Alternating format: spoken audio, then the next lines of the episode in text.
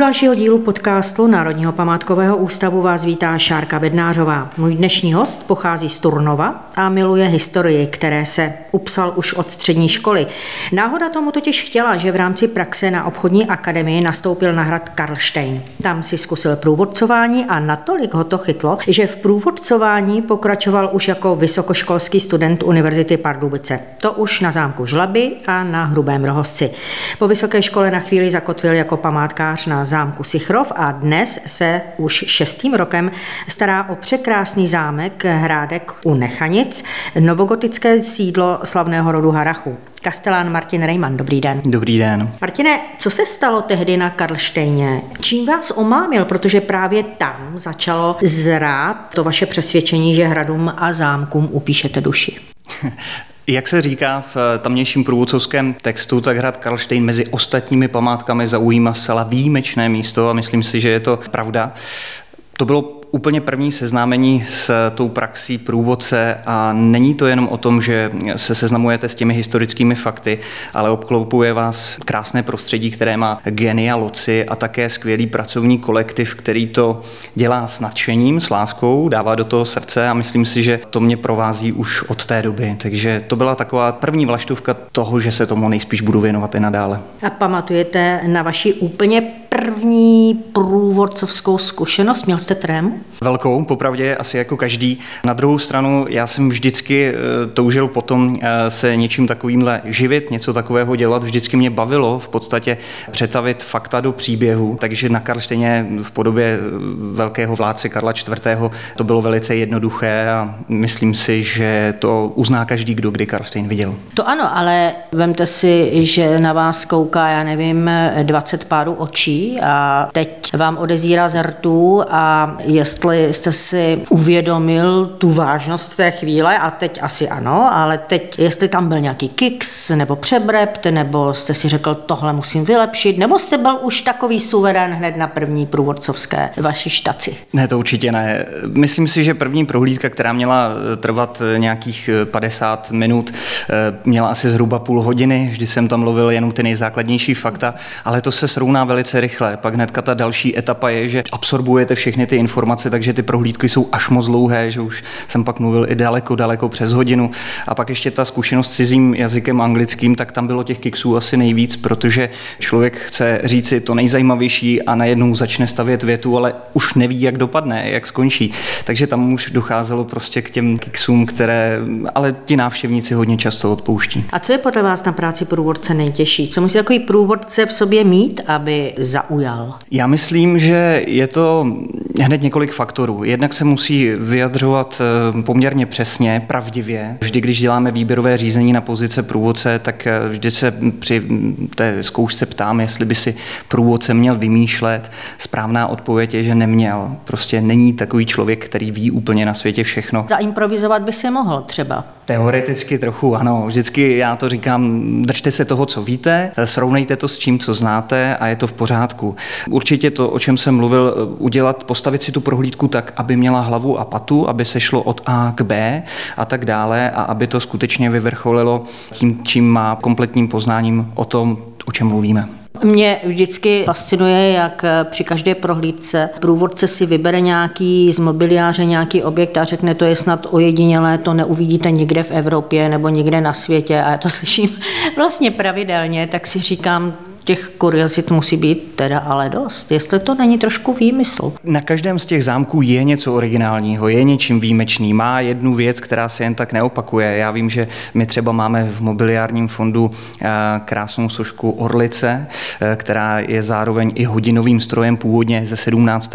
století a majetek císaře Leopolda I. Hrachového dostali do svých eh, rukou v 18. století a v průvodcovském textu se říká, že je vlastně jedna ze dvou na světě, že druhá je v Petrohradské ermitáži. My máme takovou malou odličku a tam je opravdu velký zlacený páv, který je až mechatronický, takže eh, od té doby říkám, že máme spíš takového vzdáleného bratránka nebo sestřenku, takže je to výjimečné, ale vždy svým způsobem.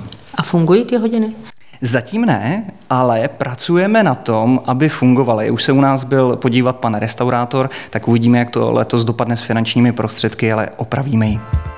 Dnes jste teda v jiné roli, ne v průvodcovské, ale v roli kastelána. Možná v mnohých eh, zarezonuje romantická představa mystického chlapíka s velkým svazkem klíčů, které vedou i do tajných komnat. Ale vy mě asi postavíte na reálnou zem, takže se teď vážně zeptám, co všechno má na starost Kastelán. Já myslím, že společně s kolegy a kolegyněmi v našem památkovém ústavu tuto představu se nám podaří za chvíli úplně rozbourat. Boříme ji každým rozhovorem, zdá se mi, eh, protože teď už to opravdu není o tom, že je ten eh, pan Krbec společně se zvířátky na nějakém odléhlém místě, kde pak teď už sedíme za počítačem, trpělivě vyplňujeme eh, tabulky, faktury, objednávky. Nic romantického. Na druhou stranu dávám zapravdu i kolegům, kteří jasně dávají najevo, že je to rozmanitá práce. Já jsem se nikdy za těch šest let, co dělám Kastelána, ani jeden den nenudil a každý den pro mě jako nebyl stejný. Eh, vždy vás to zatáhne tu do parku, tu na střechu, tu zase řešíte něco ohledně prohlídkové trasy nebo mobiliáře. Toho opravdu, opravdu hodně, ale tady je dobré zdůraznit, že na to nejsme nejsme sami. Kastelán bez týmu by neudělal vůbec nic a těch lidí, kteří pomáhají nejenom na památkovém objektu, ale také na území památkové správě, na odborném pracovišti nebo na generálním ředitelství, tak to je pro nás nedocenitelná pomoc. Bez nich by to nešlo. Co je tedy na té práci Kastelána pro vás osobně nejtěžší? Těch výzev je vždycky hodně, ať už je to příprava akcí, zajištění provozu, příprava nových věcí, příprava odborných textů a publikací, příprava třeba i scénářů nočních prohlídek, ale to je všechno, co člověka prostě baví. Zrovna onehdá jsem říkal manželce, že se cítím být unaven a ona říká, ale vždyť tě to baví. A já říkám, ano, máš pravdu, baví mě to. A tak jenom bez, kdyby to šlo bez té byrokracie, byl bych rád, ale i to se prostě dá zvládat. Hmm. Co se vám tedy za těch šest let povedlo? Co všechno se zrenovovalo, zrekonstruovalo, obnovilo na hrádku u Nechanic? Ne málo, ale představoval jsem si toho ještě víc. Otevřely se třeba zámecké sklepy, dodělala se omítka na rizalitu, udělala se celková oprava nadzemních teras, zrestauroval se mobiliář, došlo k částečné rekonstrukci a reinstalaci hostinských pokojů. Mám velkou radost z akcí, protože co se týče akcí, tak třeba zámecké slavnosti už patří k takovým těm stálicím, kdy eh, zámek Hrádek má krásné nádvoří, on to byl tedy čestný dvůr, my tomu říkáme nádvoří, protože tam nic jiného není, když se to zaplní stánky a najednou tam eh, přijde flašinetář a sokolník a šermíři a že je to takovým tím životem, tak eh, z toho mám opravdu upřímnou radost. Takže jakákoliv akce mě těší a i to, že si vlastně na Hrádek našli hvězdy cestu, myslím tím ty herecké a pěvecké, prostřednictvím velkých externích akcí, jako třeba byla Noc na Karlštejně nebo Strašidlo Kentrvelské. Hradku u Nechanic se také říká Malá hluboká. Má podobný architektonický styl, mm, inspirovaný starou dobrou Anglii. Kdybyste měl stručně zámek představit, tak, abyste opravdu naše posluchače natchnul k jeho návštěvě, co byste řekl? Že má všechno. tak, takhle jednoduše. My samozřejmě říkáme, že bylo to letní, lovecké a reprezentační sídlo rodu Harachu. A to je pravda. Opravdu, kdo se pohybuje třeba po českých zámcích a ty památky, tak tady opravdu najde zastoupení všechno. Najde ty honosné, reprezentační pokoje, zároveň ale ty soukromé apartmány šlechty u nás v patře. Toho, koho zajímá spíše ta technická stránka, tak určitě ocení, že jsou otevřené právě zámecké sklepy, kde uvidí elektroinstalaci a kanalizaci a dokonce i centrální vytápění, které Hrádek už v polovině 19. století měl. Tam jsou vůbec moderní prvky v tom zámku eh, nebývalé, třeba výtah? Kde pak výtah? My máme totiž strašně jedinečnou věc a to je vytahovadlo, protože ve výtahu vás někdo nebo něco musí vytahovat, ale ve vytahovadle musíte sám. Doteď nevíme, jestli se pan Hrabě vytahoval nebo byl vytahován, to ještě nemáme nějak ověřeno, ale je tam. E, Hrádek je určitě plný technických vymožeností, takže nejenom, že to je opravdu krásné romantické sídlo, ale v podstatě je na svou dobu velice moderní a komfortní taková chatička. No, no taková větší chatička Kolik vůbec předmětů má mobiliář? Co se týče mobiliárních položek, tak je to asi 10 tisíc čísel na 10 tisíc ano, kusů mobiliáře, což čistého znamená asi 6 tisíc kusů mobiliáře, ale to tam počítáme opravdu od těch velkých skříní a židlí po nejrůznější fotky, dokumenty. A jsou obrazy. autentické, nemuseli se někde přivážet nebo doplňovat. Jak je to s tou autenticitou? Já to říkám tak, že z 80% ano, jo, protože v roce 53 bylo Národní kulturní komisí rozhodnuto, že Hrádek bude patřit do té první kategorie, otevřen eh, veřejnosti, ale zároveň byl i svozobý. To znamená, že opravdu mm, velké množství předmětů se k nám dostalo i z jiných objektů a těmi my tak trošku jakoby okořeníme vždycky tu část expozice, kde nám třeba ty předměty chybí, protože máme poměrně dost málo například nádobí, které si Harachové vždycky převáželi sebou z těch rodových sídel, takže to nám třeba supluje, nebo když je tam opravdu krásná eh, třeba obal na hru Trick Track, eh, původně z Rokitnice, tak ho ukazujeme, protože chebská práce eh, ta stojí za to. Hradek Unechanic odstartoval desetidílný cyklus České televize s názvem Skryté skvosty, který v tomto týdnu už tuším bohužel skončí, ale nevadí. Zájemci cyklus mohou shlédnout zpětně na i vysílání České televize. Ta možnost být u toho natáčení, protože průvodcem je Jarda Plesl, kterého vy dobře znáte, jste kamarádi. Jaké to bylo potkat se s kamarádem při natáčení a být u toho? Já bych touto cestou asi Jardovi chtěl poděkovat, protože mm, setkat se s takhle zapáleným člověkem, který není třeba kastelánem, protože my dokážeme o těch památkách, o těch situacích mluvit hodiny, říkáme tomu takzvané kastelánské blues, eh, tak eh, těch lidí odjinut je strašně málo a Jarda patří mezi ně. A byla to vlastně zajímavá situace. Jednak si toho vážíme, že si opět vzpomněl na Hrádek a spolupráce s Českou televizí prostě byla perfektní, ale docházelo tam k takové zajímavé situaci, kdy prostě prostě mezi pauzách, kdy se přestavovala scéna, tak on se chtěl bavit o těch zámcích a kde je co nového a kde je jaká obnova a kde je jaká reinstalace. A mě zase zajímalo, jak je to v Davidském divadle a co pan Troján, jak se má. Takže to bylo, to bylo vtipný. Angažujete ho ještě někdy k průvodcovství? Jarda je jediný člověk, který má tu pravomoc, že přijede, vezme klíče, provede prohlídku a pak zas odjede. Minulý rok se to tuším stalo třeba jenom jednou a píše hodně lidí, kdy zas Jarda bude provázet a tak, tak mám dobrou zprávu. Příští rok uděláme tedy alespoň jeden den, prostě exkluzivní záležitost, kdy třeba Jarda vezme tři, čtyři prohlídky a bude to předem oznámeno. Takže já to říkám tak, milí posluchači, jezděte na Hrádek u Nechanic a třeba tam bude Jarda a když ne Jarda, tak jakýkoliv jiný dobrý průvodce který Jardu určitě velkoryse zastoupí taky kvalitním výkladem.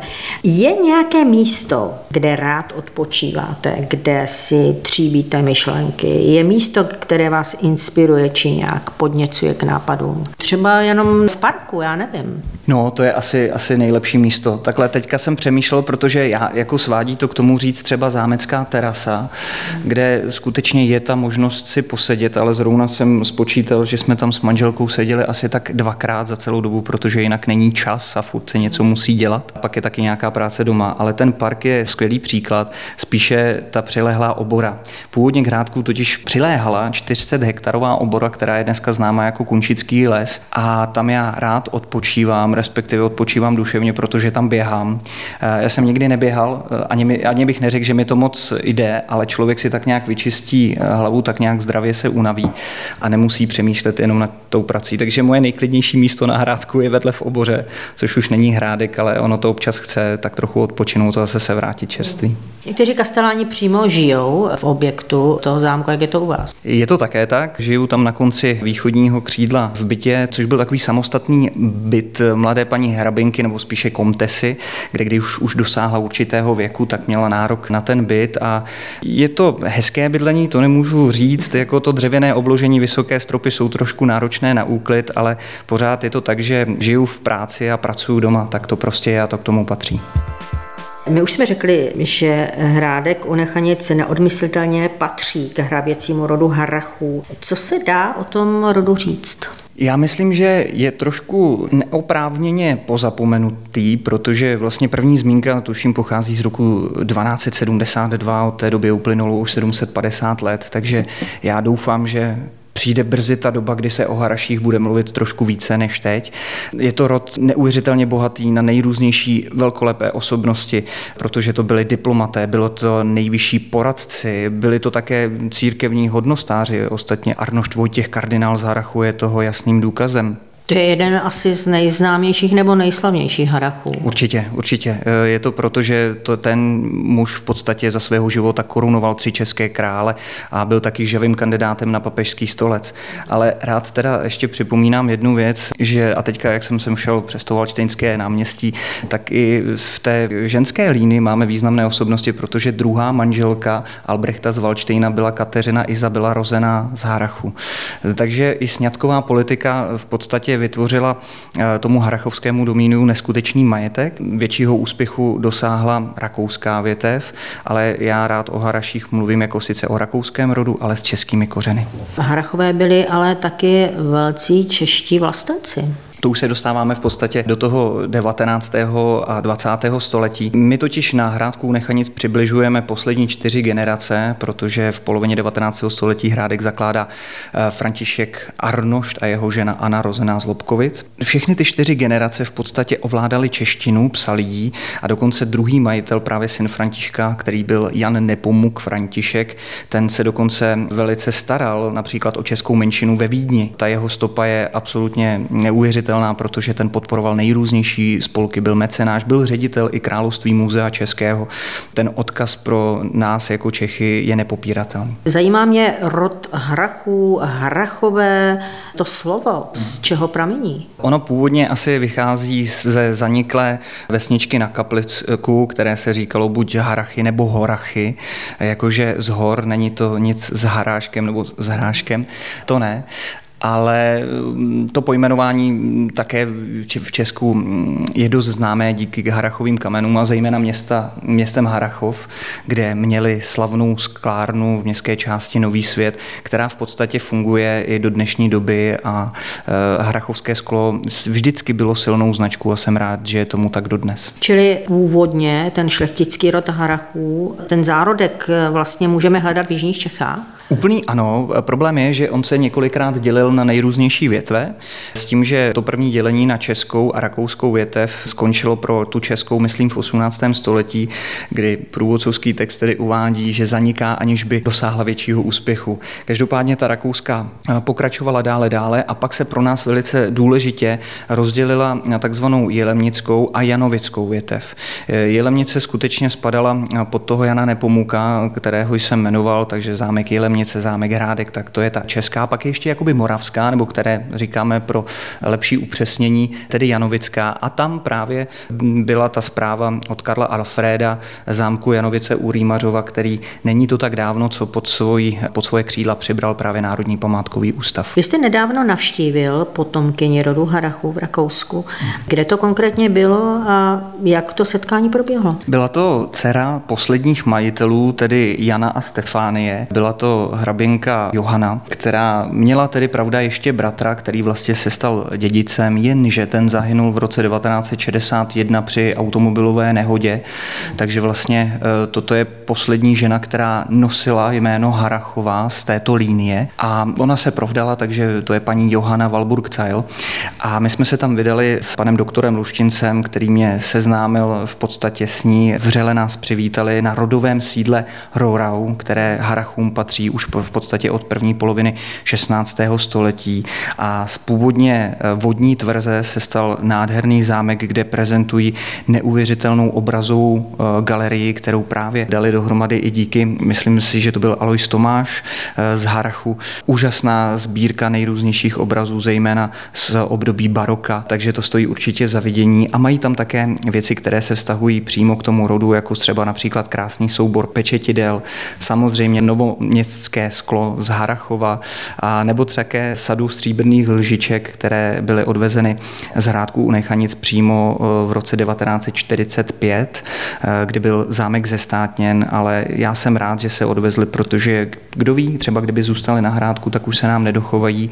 a jsem rád, že se prezentují a ukazují a že dělají vlastně čest rodu Harachu, o což se snažíme vlastně společnými silami. A to sídlo v Rakousku je otevřené veřejnosti? Je to částečně. Tak. Ano, je to tak částečně v něm žijí, částečně ho prezentují veřejnosti a vřele to doporučuji, protože samotné městečko Rourau je ještě, tam se narodil skladatel Haydn, takže je to určitě s čím spojit. O co se paní hraběnka zajímala tedy? Myslím si, že e, ta poslední návštěva, protože za moje éry už to nebylo a můj předchůdce vzpomínal, že tam vlastně byla ještě s maminkou Stefání v roce 2009. Její maminka pak e, zemřela v poměrně pokročilém věku 2011 a ty zprávy o tom, že tam byla někdy pak, e, nemám. Vzpomínala na to, že ještě maminka byla trošku vyděšená, když stoupila tenkrát do své ložnice a v podstatě tam nebyla ložnice, ale náš orientální salon s velkým černým samurajem v podstatě podstatě v kompletním brnění. A to je právě jedna z těch svozových věcí, která na hrádku byla, ale už není. Došlo k reinstalaci, ta ložnice se podařila vrátit do velmi původního stavu, dokonce v roce 2017 se tam vrátila původní nebesa.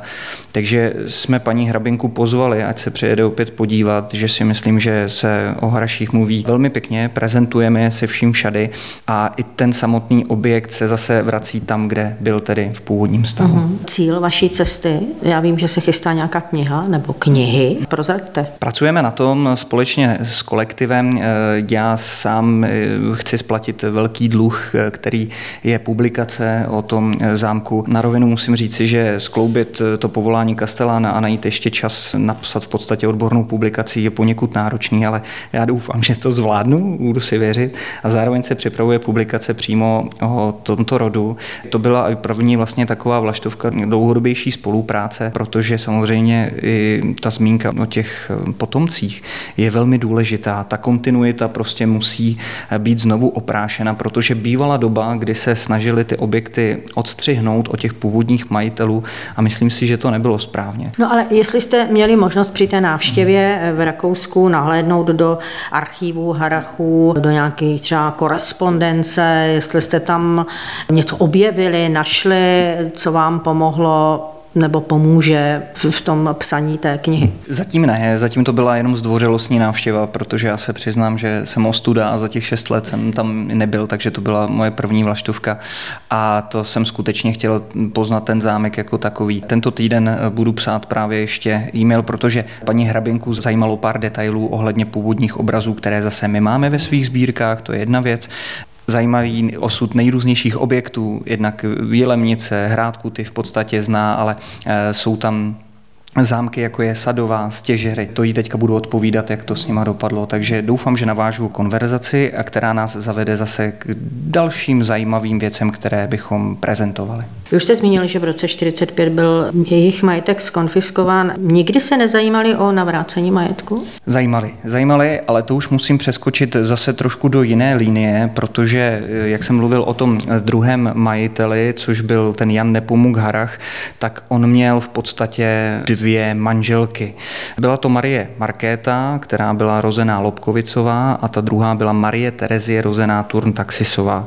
Teďka, když jsem zmiňoval Jana a Stefány, tak to byly v podstatě z toho prvního manželství, to už byly vlastně Janovi vnuci, tam měl ještě syna Otu. A z toho druhého manželství měl jediného syna Ernsta a právě jeho vnuk pak podával ten restituční nárok. Ten se chvíli tedy táhl, myslím, že to bylo od roku 96 do roku 2001 ale tam je prostě prostým faktem, že poslední majitel Jan umírá v podstatě v americkém zajetí na německé půdě a tak mm, tam ty Benešovy dekrety prostě nešly nějak probourat. To je prostý fakt, já nechci ani zabíhat do podrobností, do jaké míry Harachové, nebo ten konkrétně Jan Harach nastoupil dobrovolně či nikoliv, prostě měl rakouské občanství a musel, takže ohrádek přišli a po poměrně krátkém, teda na naše poměry krátkém soudním procesu bylo rozhodnuto, že zámek je a zůstane státní. Letní sezona je už v plném proudu. Na co se návštěvníci mohou těšit? Rozšířili jste nějaké okruhy, přicházíte s nějakou novinkou, nějakými novými akcemi? Snažíme se, snažíme se každý rok přinést něco nového. Já jsem tedy v první řadě rád, že tato sezóna začala v tom období, na které jsme byli zvyklí, to znamená od 1. dubna Standardně nabízíme dva základní okruhy, ten první reprezentačními pokoji a druhý osobními. Teď v pátek eh, proběhla speciální prohlídka Hrádkem křížem krážem, kdy společně s kolegy z zprávy provázíme skutečně prohlídku pro fančmakery, která trvá přes dvě a půl hodiny a zavede návštěvníky na místa nevýdaná. A právě v rámci této speciální prohlídky jsme otevřeli nový prostor a je to byt ve věži kardinálka, který jsme nově instalovali a dali tam právě nejrůznější dokumenty, které teďka nacházíme. Jsou to nejrůznější plány, změny, úpravy, vybavení, mobiliář, návrhy, tapety. To všechno je tam k vidění a máme čas eh, si o tom v klidu promluvit a dostatečně také zodpovědět zvídavé otázky všech návštěvníků, což normálně ta prohlídka 50-minutová prostě neumožňuje. Tam člověk eh, musí počítat s tím, že zase za chvilku čeká další prohlídka, tak jsme chtěli něco, kde spěchat nemusíme a toto je výsledek. No a poslední novinkou jsme připravili v podstatě na prázdniny, co se týče prohlídkových tras, tak je to spojený okruh od sklepu pověž, kdy původně rozdělené trasy jsme spojili v jedno v rámci efektivizace. Návštěvník si prohlédne právě třeba původní elektrorozhodnu z roku 1914, aby za pár minut na to vystoupal na hodinovou věž a podíval se třeba směrem na Trosky nebo Kunětickou horu. Co dělá Kastelán o prázdninách? Je to pro vás teda období, kdy musíte být eh, přímo eh, na tom zámku a nedovolíte si odjet ani na den, na týden někam na dovolenou. Jak odpočívá, relaxuje Kastelán? Nebo kdy vlastně? První roky to tak bylo eh, a zjistil jsem, že skutečně těch počet nadpracovaných hodin je extrémní, ale na druhou stranu já musím říct, že mám velmi dobrý tým na hrádku, který mi umožňuje v podstatě také odjet. To neznamená, že nejsem třeba na telefonu nebo na e-mailu, ale někdy musím. A třeba teďka mi zrovna tyto prázdniny vlastně za týden odlétá manželka na stáž do Oxfordu, tak jsem si vybral prostě týden, který moc nebude vadit, není tam žádná velká akce, žádná velká svatba, takže to se ní odletím a budu psát publikaci v Oxfordu. Zní to poměrně dobře, tak doufám, že se to podaří zrealizovat. A třeba v tom Oxfordu dokončíte tu deskovou hru Kastaláne nezlob se. to bych velmi rád, protože to je zase taková ta odpočinková akce, eh, protože mý kolegové, eh, to, eh, jak už tady byl i kolega Holub, tak víte, že jsou spisovatele nebo kolega Boček a já už jim v podstatě nechci lézt do zelí, tak jsem si řekl, že vytvořím deskovou hru Kasteláne nezlob se, zatím se to vyvíjí poměrně dobře a myslím si, že by to mohlo být docela pěkné. Tak moc děkuji za rozhovor a za krásnou pozvánku do Hrádku u Nechanic. Mým hostem byl kastelán zámku Hrádku u Nechanic Martin Rejman, který velmi poutavě možná přiblížil zámek natolik, že se určitě na zámek v dohledné době vypravíte. A já přeju zámku hodně spokojených návštěvníků. Děkuji moc. Já taky děkuji a přijďte pobyt na Hrádek.